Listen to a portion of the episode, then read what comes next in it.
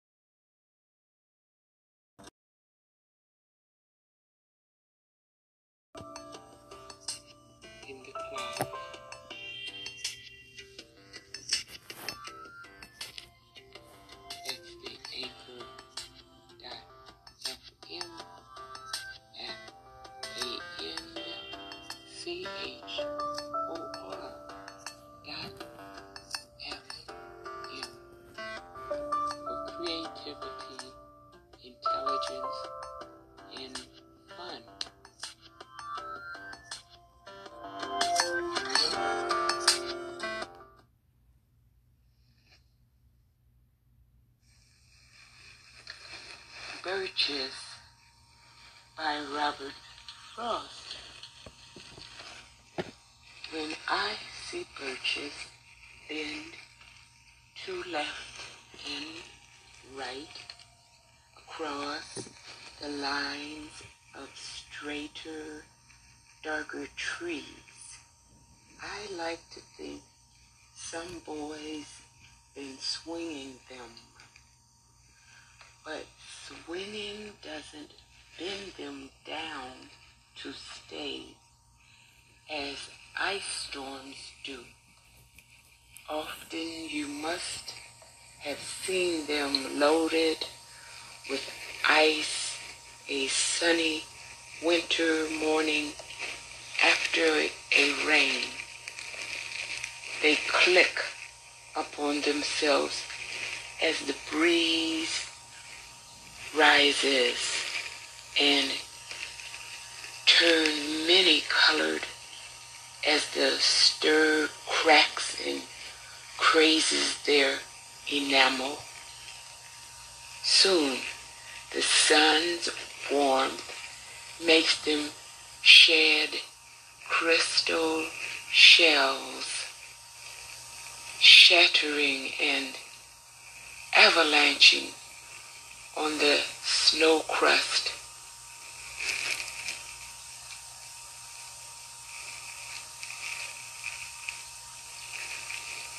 Such heaps of broken glass to sweep away. You'd think the inner dome of heaven had fallen.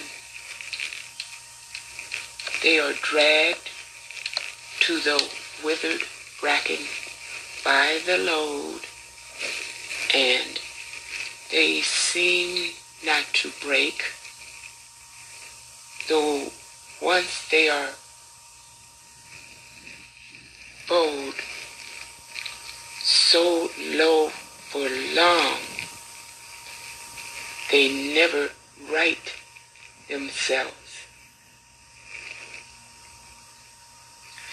You may see their trunks arching in the woods years afterwards, trailing their leaves on the ground like girls on hands and knees that throw their hair before them over their heads to dry in the sun. But I was going to say when truth broke in with all her matter of fact about the ice storm, I should prefer to have some boy bend them as he went out and in to fetch the cows. Some boy too far from town to learn baseball, whose only play was what he found himself, summer or winter, and could play alone. one by one, he subdued his father's trees by riding them down over and over again until he took the stiffness out of them and not one but hung limp. Not one was left for him to conquer. He learned all there was to learn about not launching out too soon and so not carrying the tree away clear to the ground.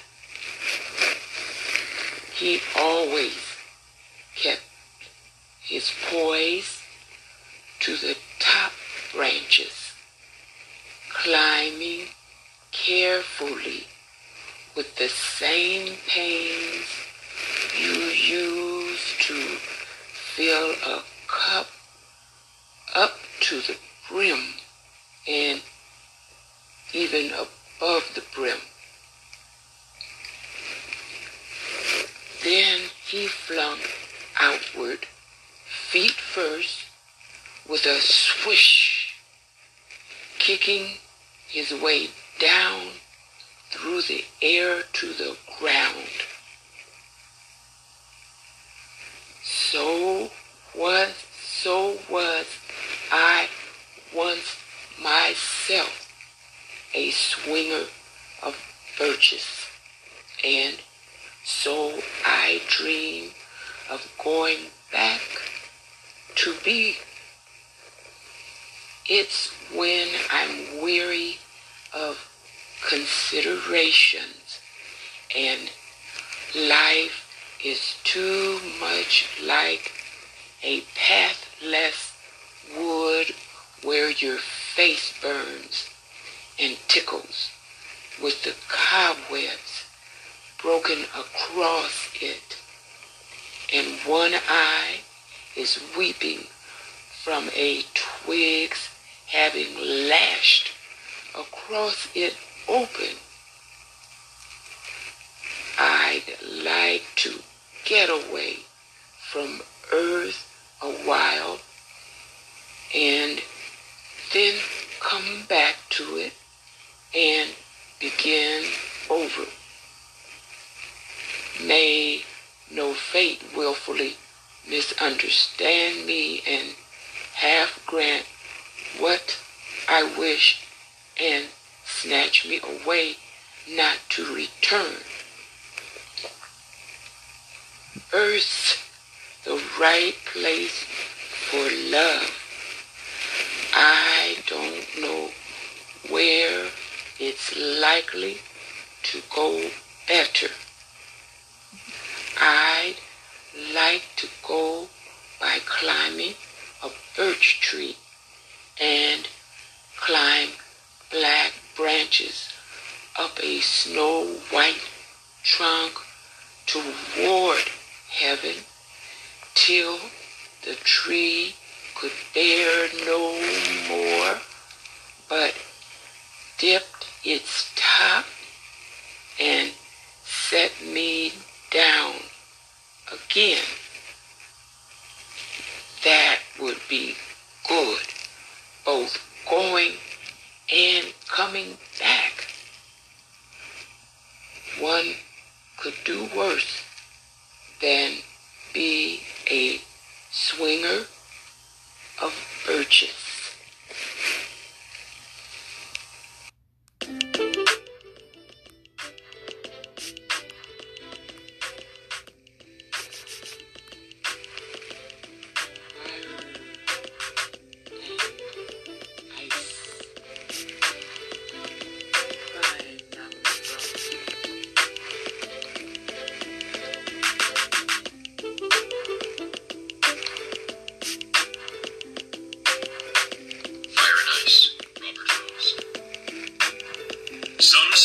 Will end in fire. Some say in ice. From what I've tasted. tasted and desired,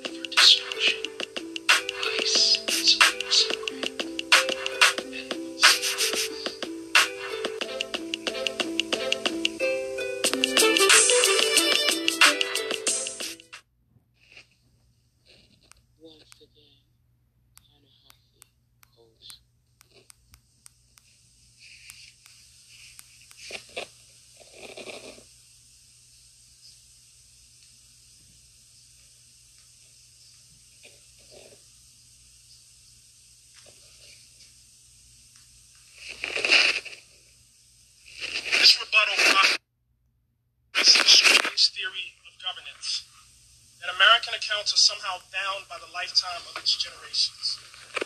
For well into this century, the United States was still paying out pensions to the heirs of Civil War soldiers. We honored treaties that date back some 200 years, despite no one being alive, signed those treaties. Many of us would love to be taxed are solely individually responsible. American citizens, thus bound to a collective enterprise that extends beyond individual and personal reach. It would seem ridiculous to dispute invocations of the founders of the greatest generation on the basis of a lack of membership in either group. We recognize our lineage as a generational trust, as inheritance. And the real dilemma posed by reparations is just that a dilemma of inheritance. It is impossible to imagine America without the inheritance of slavery. As historian Ed Baptist has written, enslavement, quote, shaped every crucial aspect of the economy and politics of America, so that by 1836, more than 600 million, almost half of the economic activity in the United States derived directly or indirectly from the cotton produced by the million-eyed slaves. By the time the enslaved were emancipated, they comprised the largest single asset in America. Three billion in 1860 dollars, more than all the other assets in the country combined. The method of cultivating this asset was neither gentle cajoling nor persuasion, but torture, rape, and child trafficking. Enslavement reigned for 250 years on these shores. When it ended, this country could have extended its hallowed principles, life, liberty, and the pursuit of happiness to all, regardless of color. But America had other principles in mind.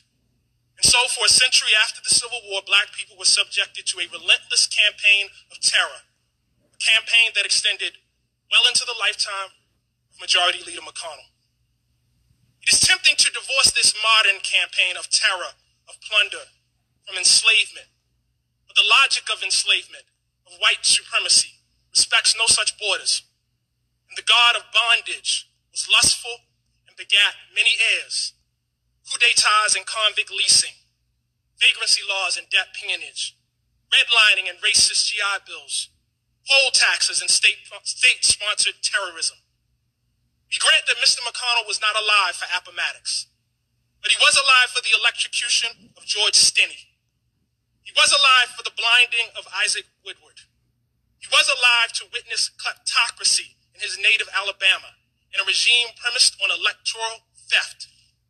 Majority Leader McConnell cited civil rights legislation yesterday, as well he should, because he was alive to witness the harassment, jailing, and betrayal of those responsible for that legislation by a government sworn to protect them. He was alive for the redlining of Chicago and the looting of black homeowners of some $4 billion. Victims of that plunder are very much alive today. I am sure they'd love a word the majority leader. What they know, what this committee must know, is that while emancipation dead-bolted the door against the bandits of America, Jim Crow wedged the windows wide open. And that is the thing about Senator McConnell's something. It was 150 years ago, and it was right now. The typical black family of this country has one tenth the wealth of the typical white family. Black women die in childbirth at four times the rate of white women. And there is, of course, the shame of this land of the free, boasting the largest prison population on the planet, of which the descendants of the enslaved make up the largest share. The matter of reparations is one of making amends, indirect redress, but it is also a question of citizenship. In H.R. 40, this body has a chance to both make good on its 2009 apology for enslavement and reject fair weather patriotism. To say that a nation is both its credits and its debits. That if Thomas Jefferson matters, so does Sally Hemings.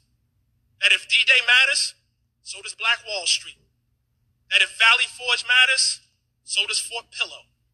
Because the question really is not whether we will be tied to the somethings of our past, but whether we are courageous enough to be tied to the whole of them.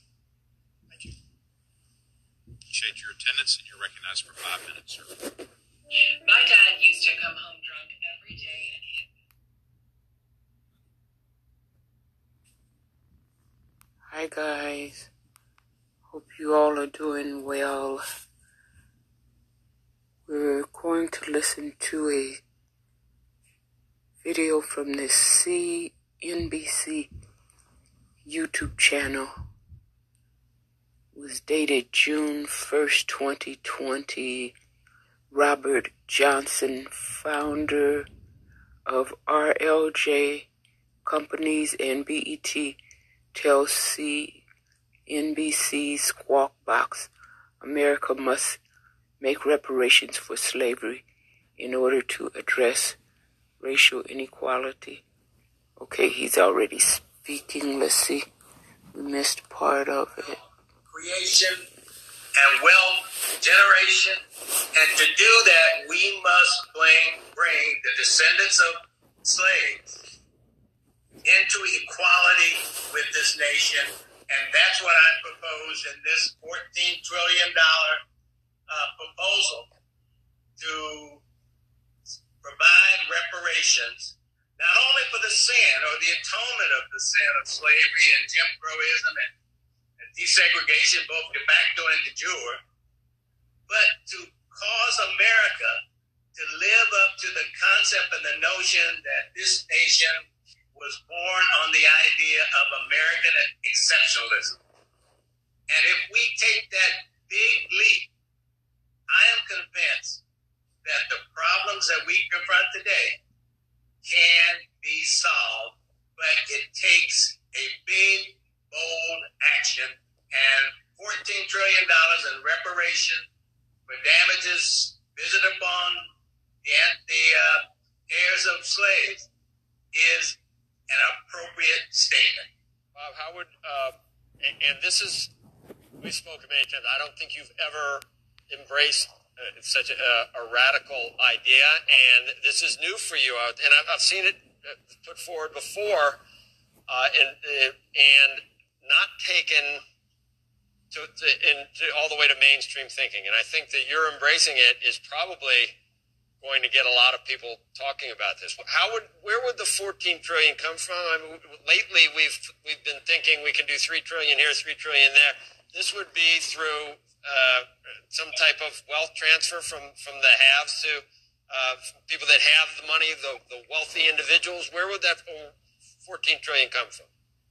Well, um, let me just say, on the contrary, I put out this statement uh, on it's on my website, been on my website since 2019 about the need for this reparation. So I'm, I'm not new to this this challenge.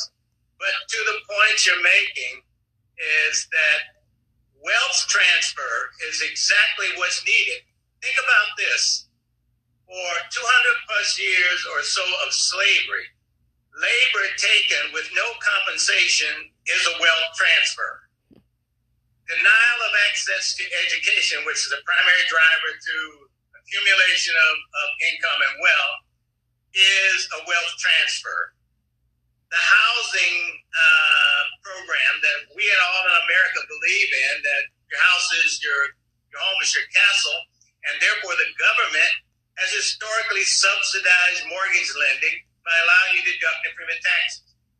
But think of this African Americans with no accumulation of wealth cannot afford to meet the down payments of home ownership and therefore they live in apartments and where there is no deductibility for the interest they pay on their lease, for the income they pay on their lease. That's why today African Americans are about 40% of home ownership. White Americans are 70 plus percent of home ownership.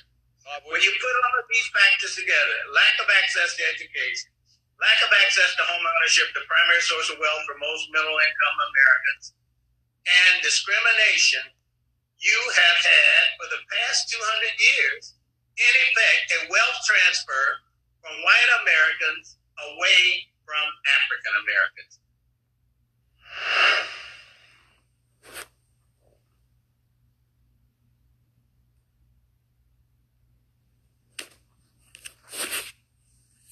Thank you.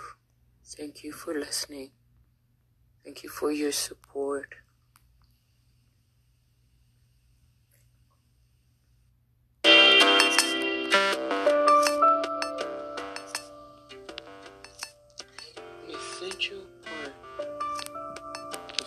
Creativity is not being afraid to fail.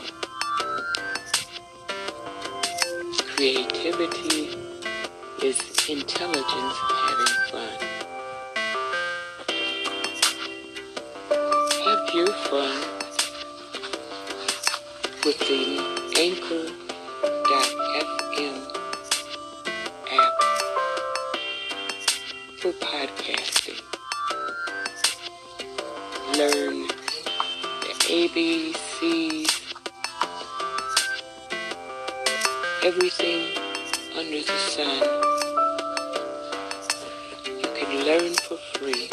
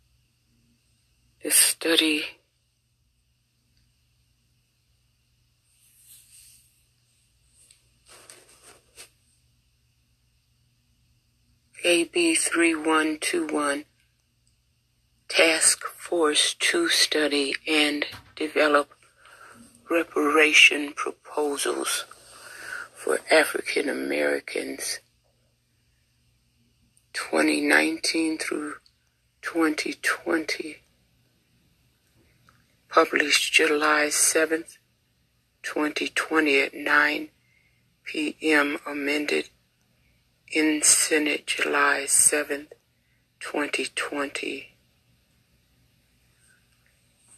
And before I get started, I just wanted to comment on some of the naysayers and the negativity comments that that suggest that California never owned slaves and other other nonsensical comments that have no basis in fact. Biddy Mason was a woman enslaved.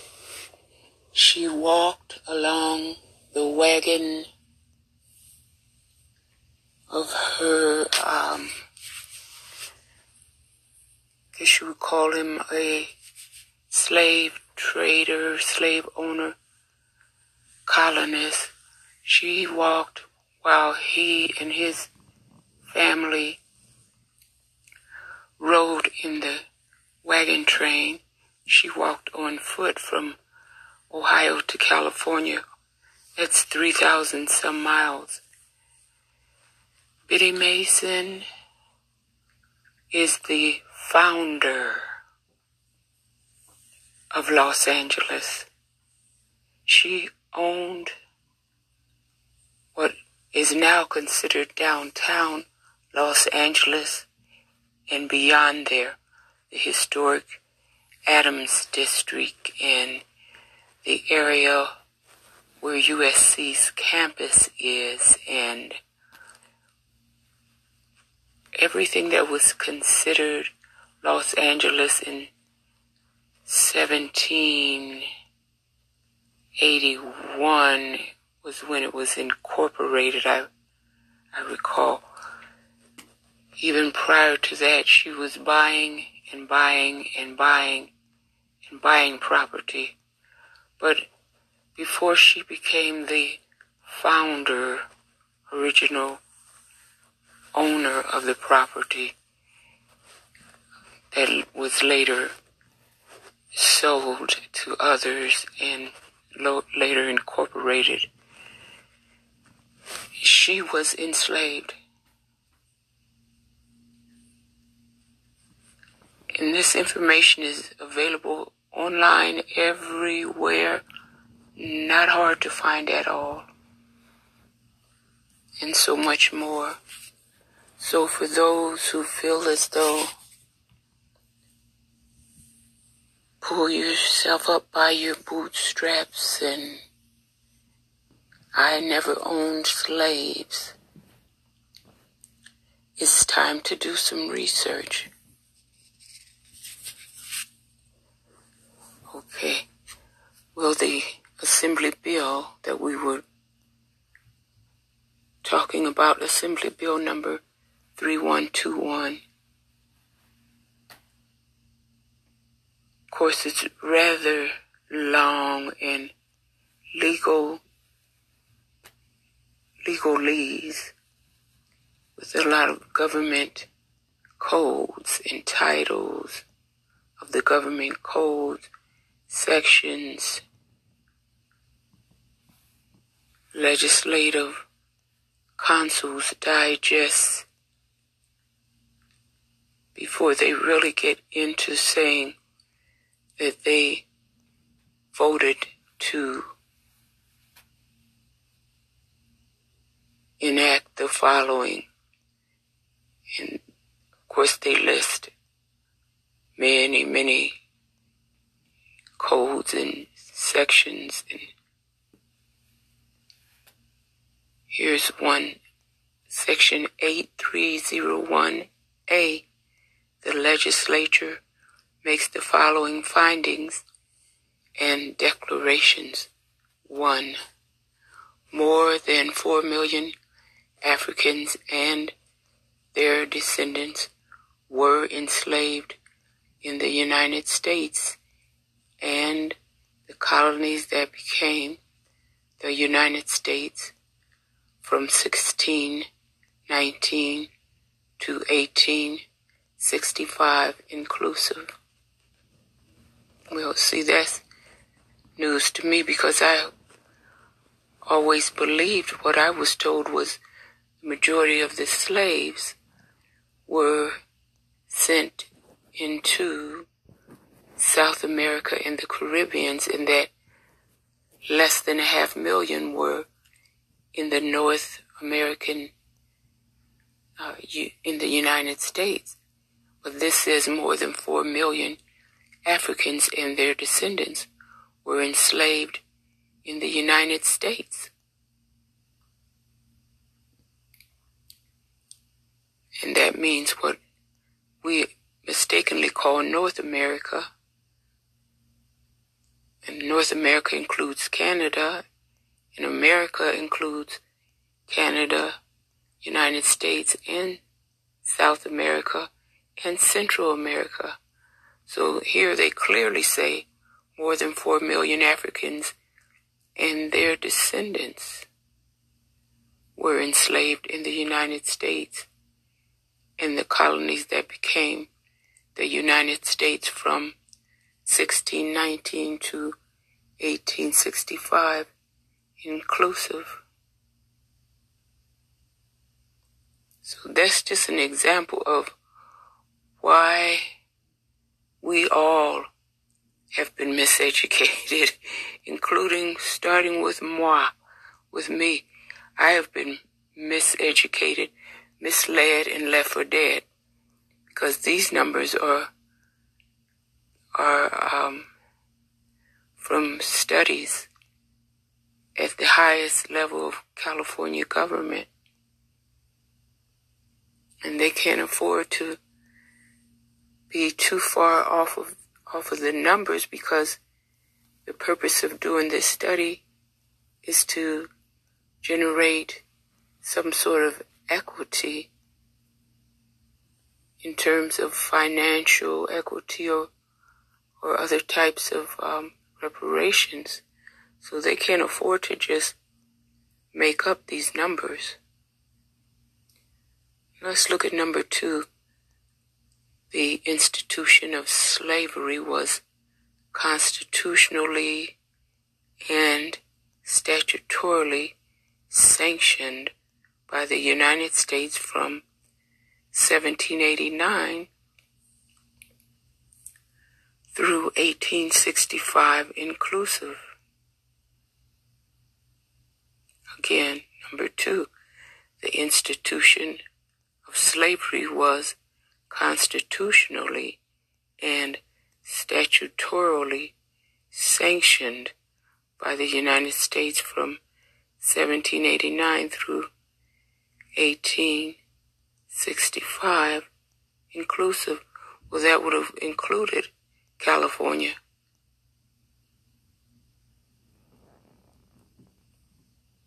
Because I believe it was around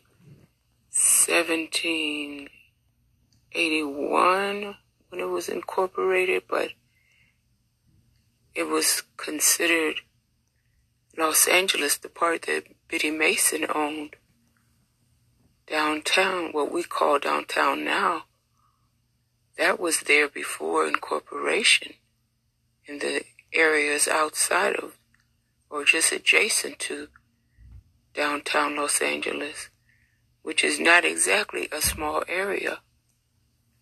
Not at all.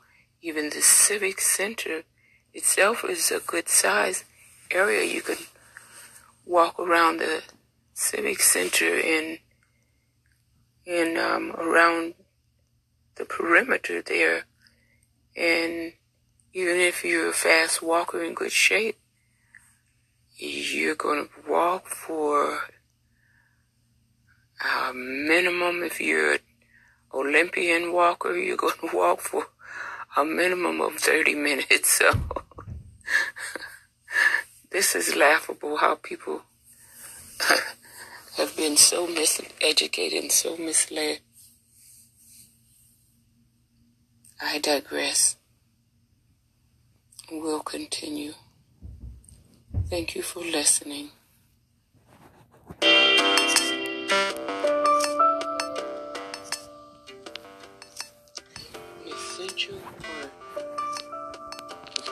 Creativity is not being afraid to fail. Creativity is intelligence having fun. Have your fun with the Anchor.fm app for podcasting. Learn the ABCs,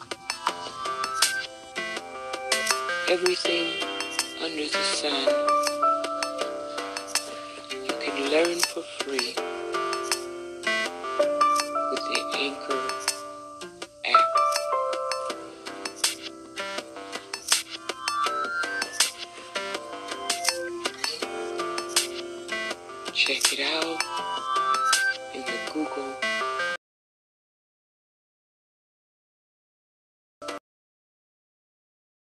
Opening. Google Play Store.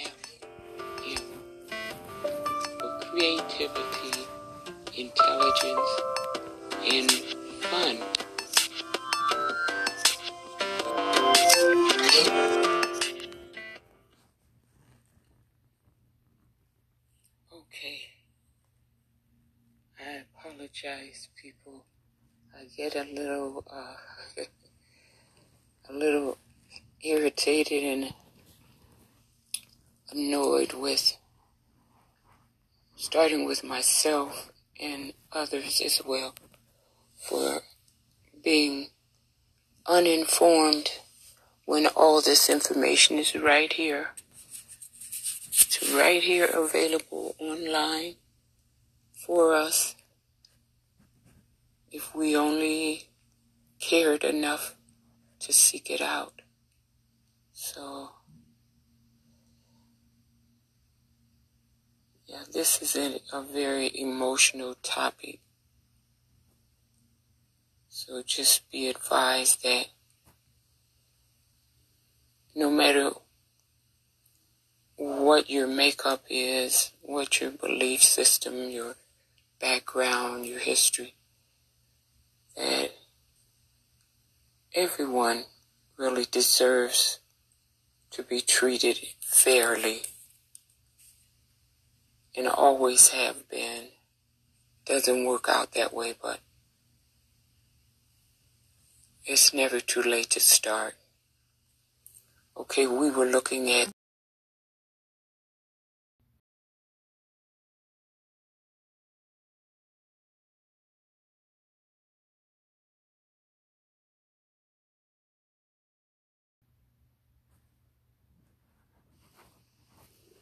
the squawk box that wants to talk about the dictionary. Okay, sorry about that. Let's go to number three. It says, the slavery that flourished in the United States constituted an immoral and inhumane deprivation of Africans' life, liberty, African citizenship rights, and cultural heritage, and denied them the fruits of their own labor. What that means is they were never paid for their labor. That the labor that built this country was free labor provided by the Africans, which constituted, and still to this day, constitutes a transfer of wealth. This is what Robert Johnson of BET and Ta-Nehisi Coates is referring to a transfer of wealth away from the Africans in form in the form of their life, their liberty, their citizenship rights, their cultural heritage, and their actual actual fruits of their labor, denied the fruits of their own labor,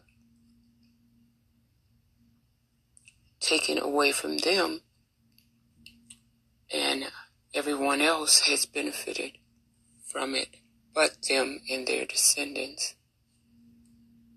Okay, number four, a preponderance of scholarly, legal, and community evidentiary documentation, as well as popular culture markers, constitute the basis for inquiry into the ongoing effects of the institution of slavery and its legacy of persistent systemic structures of discrimination on living African Americans and society in the U- in the United States. I'm glad they put on living African Americans and society because not only are the descendants of African Americans entitled to reparations for their harm, but the whole society has suffered. The whole society has suffered. So that includes the entire country has suffered un, unrelentlessly, unrelentless discrimination and harassment. Number five. Well, let me read four again because it's rather long. And I'm, like I said, I'm um, having sort of like a side effect from from the the shock of all this information. Number four, a preponderance of scholarly, legal, and community evidentiary documentation, as well as popular culture markers constitute the basis for inquiry into the ongoing effects of the institution of slavery and its legacy of persistent systemic structures of discrimination on living African Americans and society in the United States. I just wish they had said all the citizens or all humanity in the United States because we have to set aside citizenship. The people in the country are all a part of the systemic racism and the systemic structures of discrimination. Moving right along, number five, following the abolition of slavery, the United States government at the federal, state, and local levels continued. And let me back up because it did not say except California. For those who believe California is holier, holier than thou. Let me back up number five.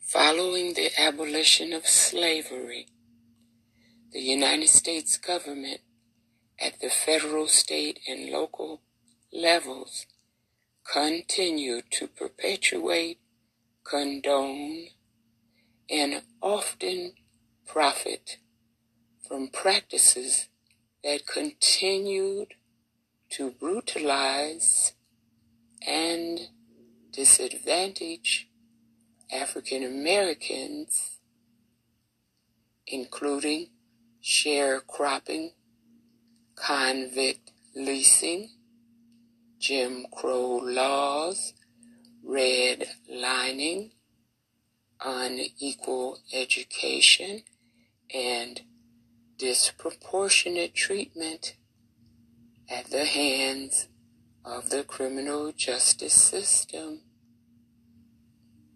Exhibit A.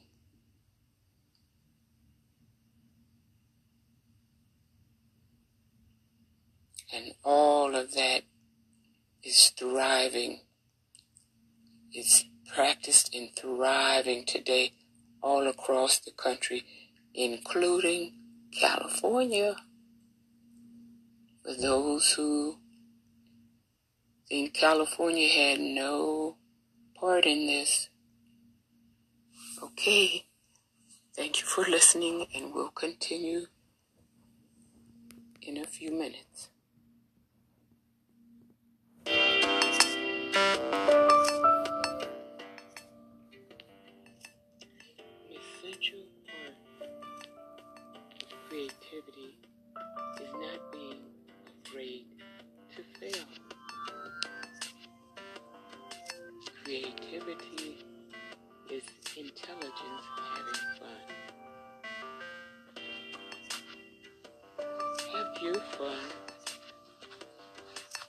The Anchor.fm app for podcasting.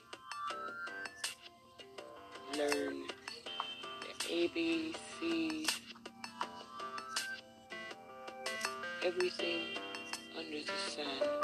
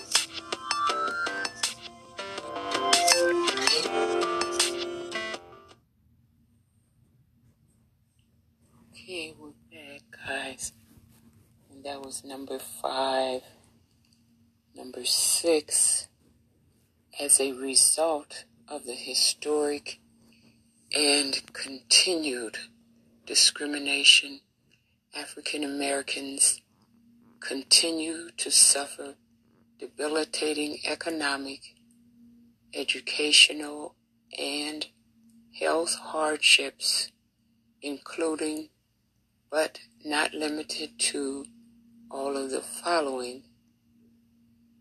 A. Having nearly 1 million black people incarcerated. B.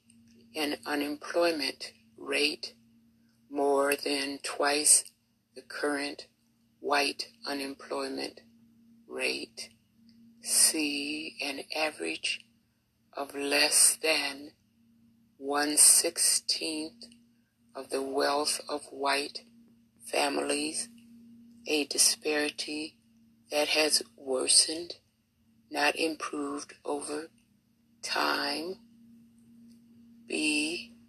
It is the purpose of this chapter to establish a task force that will do all of the following. One, study and develop reparation proposals for African Americans as a result of A. The institution of slavery, including both the transatlantic and domestic quote trade unquote that existed from 1565 in colonial Florida and from 1619 to 1865 inclusive within the other colonies that became the United States and that included the federal and state governments that constitutionally and statutorily supported the institution of slavery. B. The de jure and de facto discrimination against freed slaves and their descendants from the end of the Civil War to the present, including economic, political, educational, and social discrimination. Okay, sounds like they get it. Yeah, sounds like they're on point. C The lingering negative effects of the institution of slavery and the discrimination described in paragraphs 5 and 6 of subdivision A on living African Americans and on society in California and the United States. D. The manner in which instructional resources and technologies are being used to deny the inhumanity of slavery and the crime against humanity of people of African descent in California and the United States. And we'll pick up with some more after this quick break. Thank you.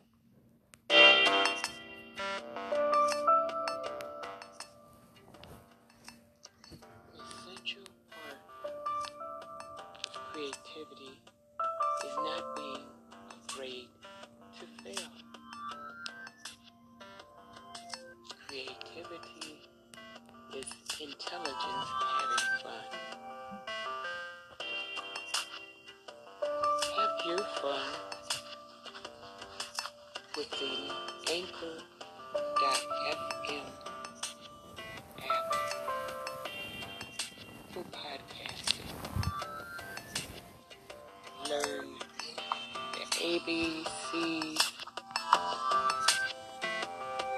everything under the sun. You can learn for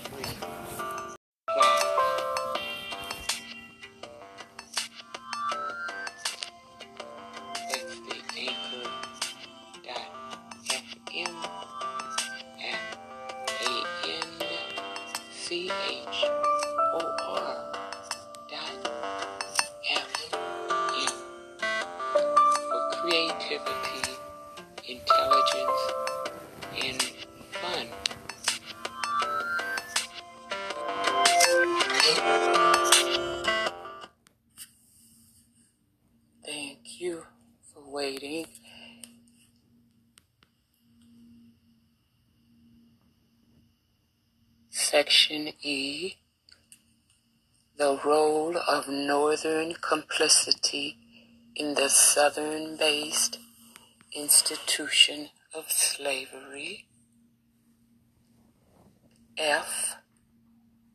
The direct benefits to societal institutions, public and private, including higher education, corporate, religious, and associational. 2. Recommend appropriate ways to educate the California public of the task force's findings. 3. Recommend appropriate remedies in consideration of the task force's findings on the matters described in this section. 4. Submit to the legislature the report completed pursuant to section 8301.1 together with any recommendations.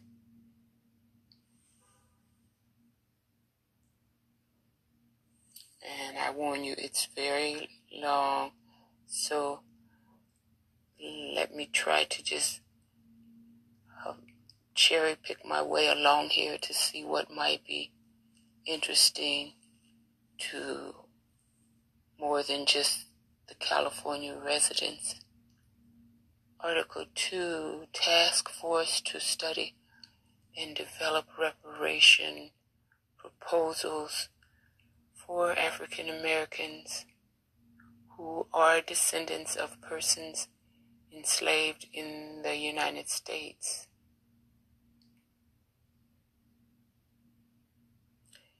Eighty-three zero one point one, Section A. There is hereby established the task force to study and develop reparation proposals for African Americans who are descendants of persons enslaved in the U.S. Task Force. B. The task force shall perform all of the following duties. 1. Identify, compile, and synthesize the relevant corpus of evidentiary documentation of the institution of slavery that existed within the United States and the colonies that became the United States from 1619 to 1865 inclusive.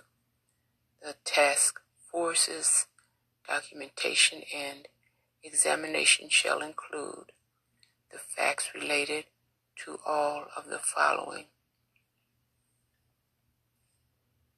And I apologize if it gets really emotional for me and for you. I haven't combed through this ahead of time because this is uh, not something I would want to keep back from people. It's news we can use, so didn't want to stall this one out. A. The capture and procurement of Africans. B. The transport of Africans to the United States and the colonies. Excuse me. The transport of Africans to the United States and the colonies that became the United States for the purpose of enslavement, including their treatment during transport. The sale and, I'm sorry, section C, the sale and acquisition of Africans as chattel property in interstate and intra-state commerce. Okay, it doesn't exclude California. If you notice, there's no clause in here that excludes California so far. D. The treatment of African slaves in the colonies and the United States, including the deprivation of their freedom, exploitation of their labor, and destruction of their culture, language, religion, and families. E. The extensive, extensive denial of humanity, sexual abuse, and chattelization of persons. Okay, let's take a short break here. Be right back. Thank you.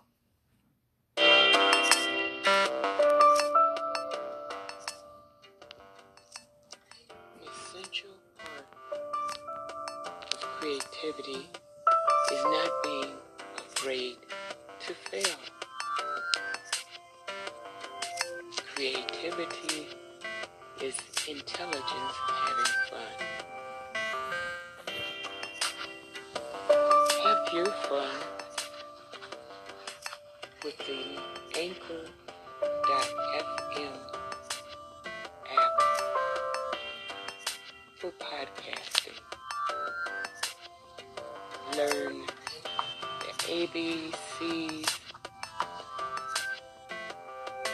everything under the sun. You can learn for free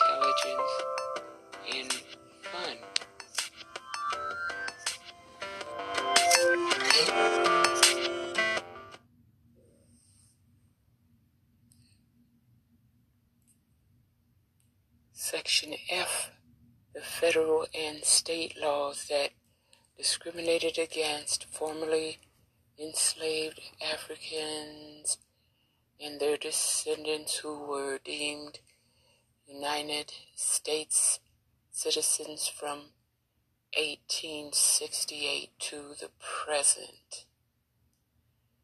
G, letter G, the other forms of discrimination public and private sectors against freed African slaves and their descendants who were deemed United States citizens from 1868 to the present, including redlining, educational funding discrepancies, and predatory financial practices, which all are still thriving to this day.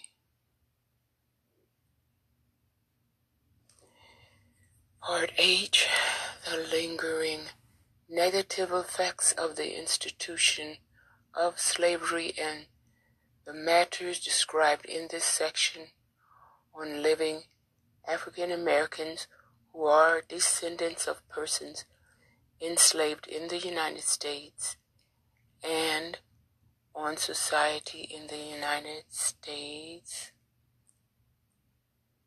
Seems a lot of this is repetitive. Part two, recommend appropriate ways to educate. Yeah, this is repetitive. Recommend appropriate remedies. How recommendations comport. A part A.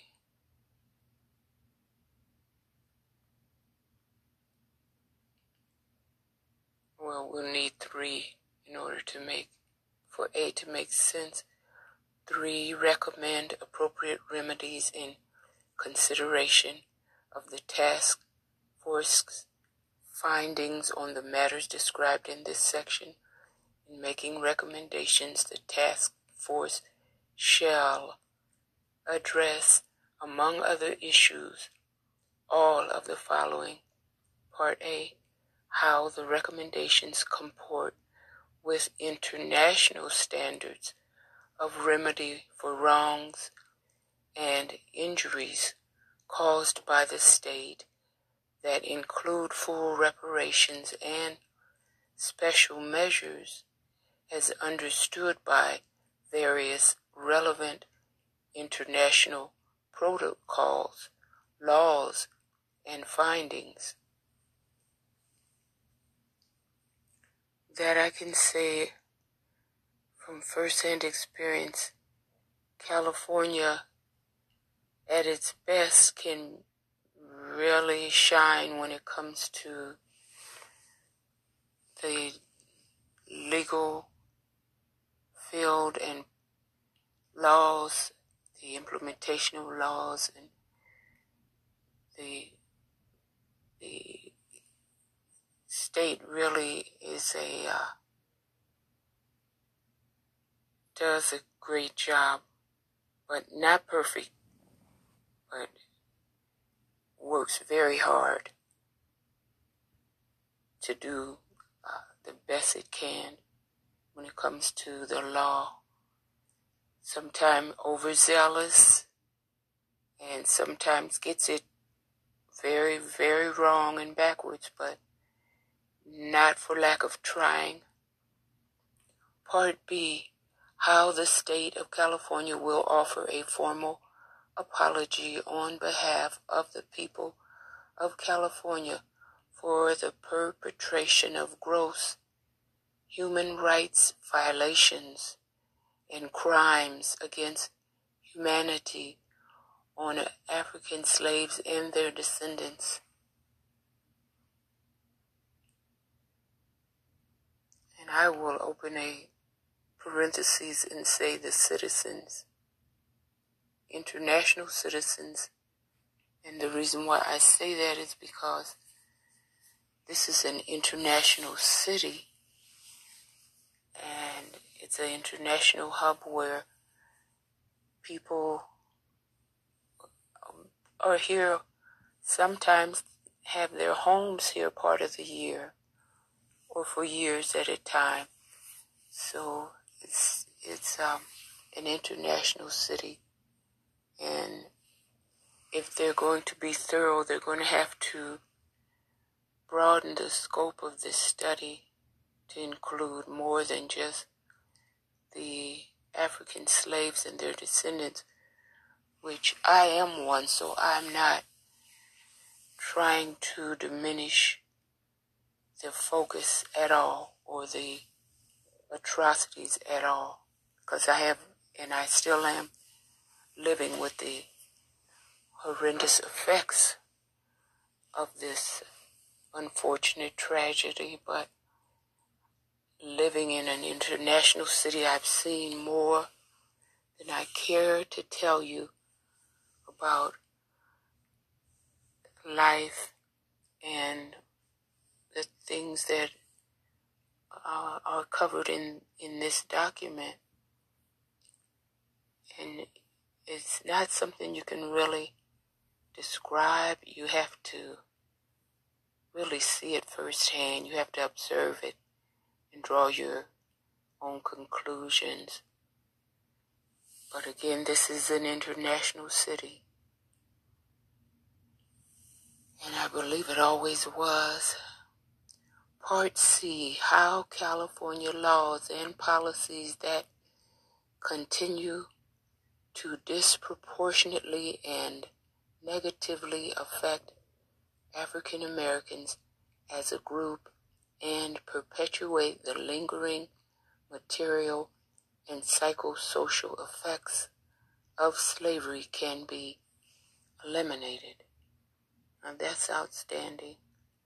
Part D how the injuries resulting from matters described in this subdivision can be reversed and how to provide appropriate policies, programs, projects, and recommendations for the purpose of reversing the injuries. Outstanding. Part E, how, in consideration of the task force's findings, any form of compensation to the descendants of enslaved Africans is calculated. And we'll pick up with part F in a few minutes. Thank you so much.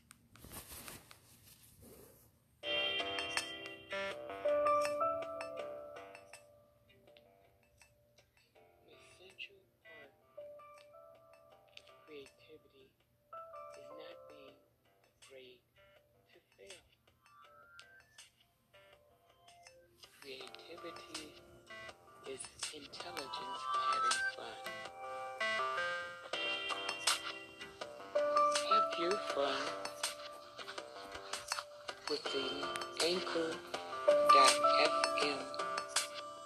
app. for podcasting. Learn the ABCs, everything under the sun. You can learn for free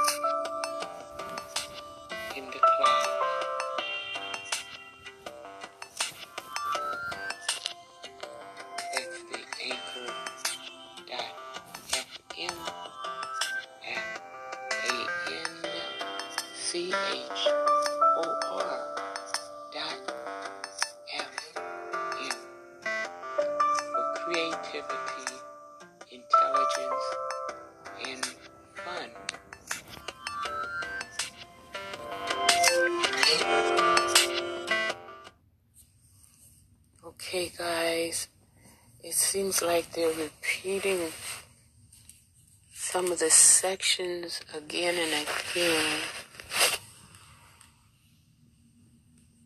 Skipping down to the very bottom, Article 6, Reparations, Section 8301.5 any state level reparation actions that are undertaken as a result of this chapter are not a replacement for any reparations enacted at the federal level and shall not be interpreted as such. Well, that's important.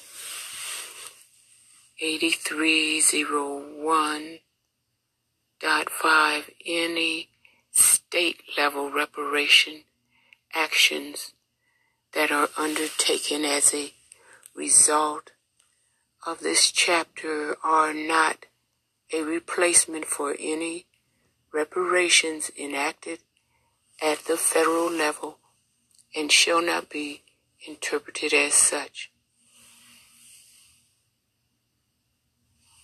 Article 7 Termination in 8301.7 This chapter shall remain in effect until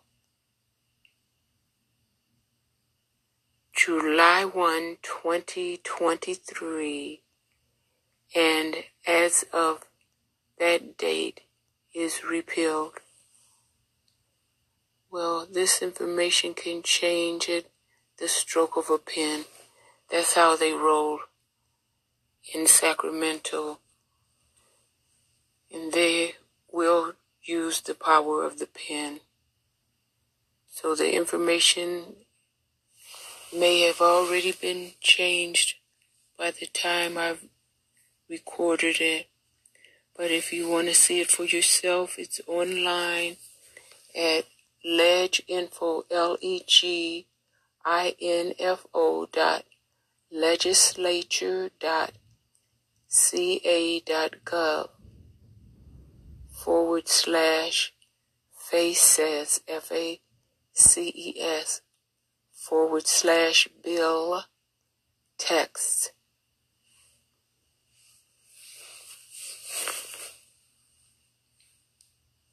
Appreciate you listening. Have a great weekend.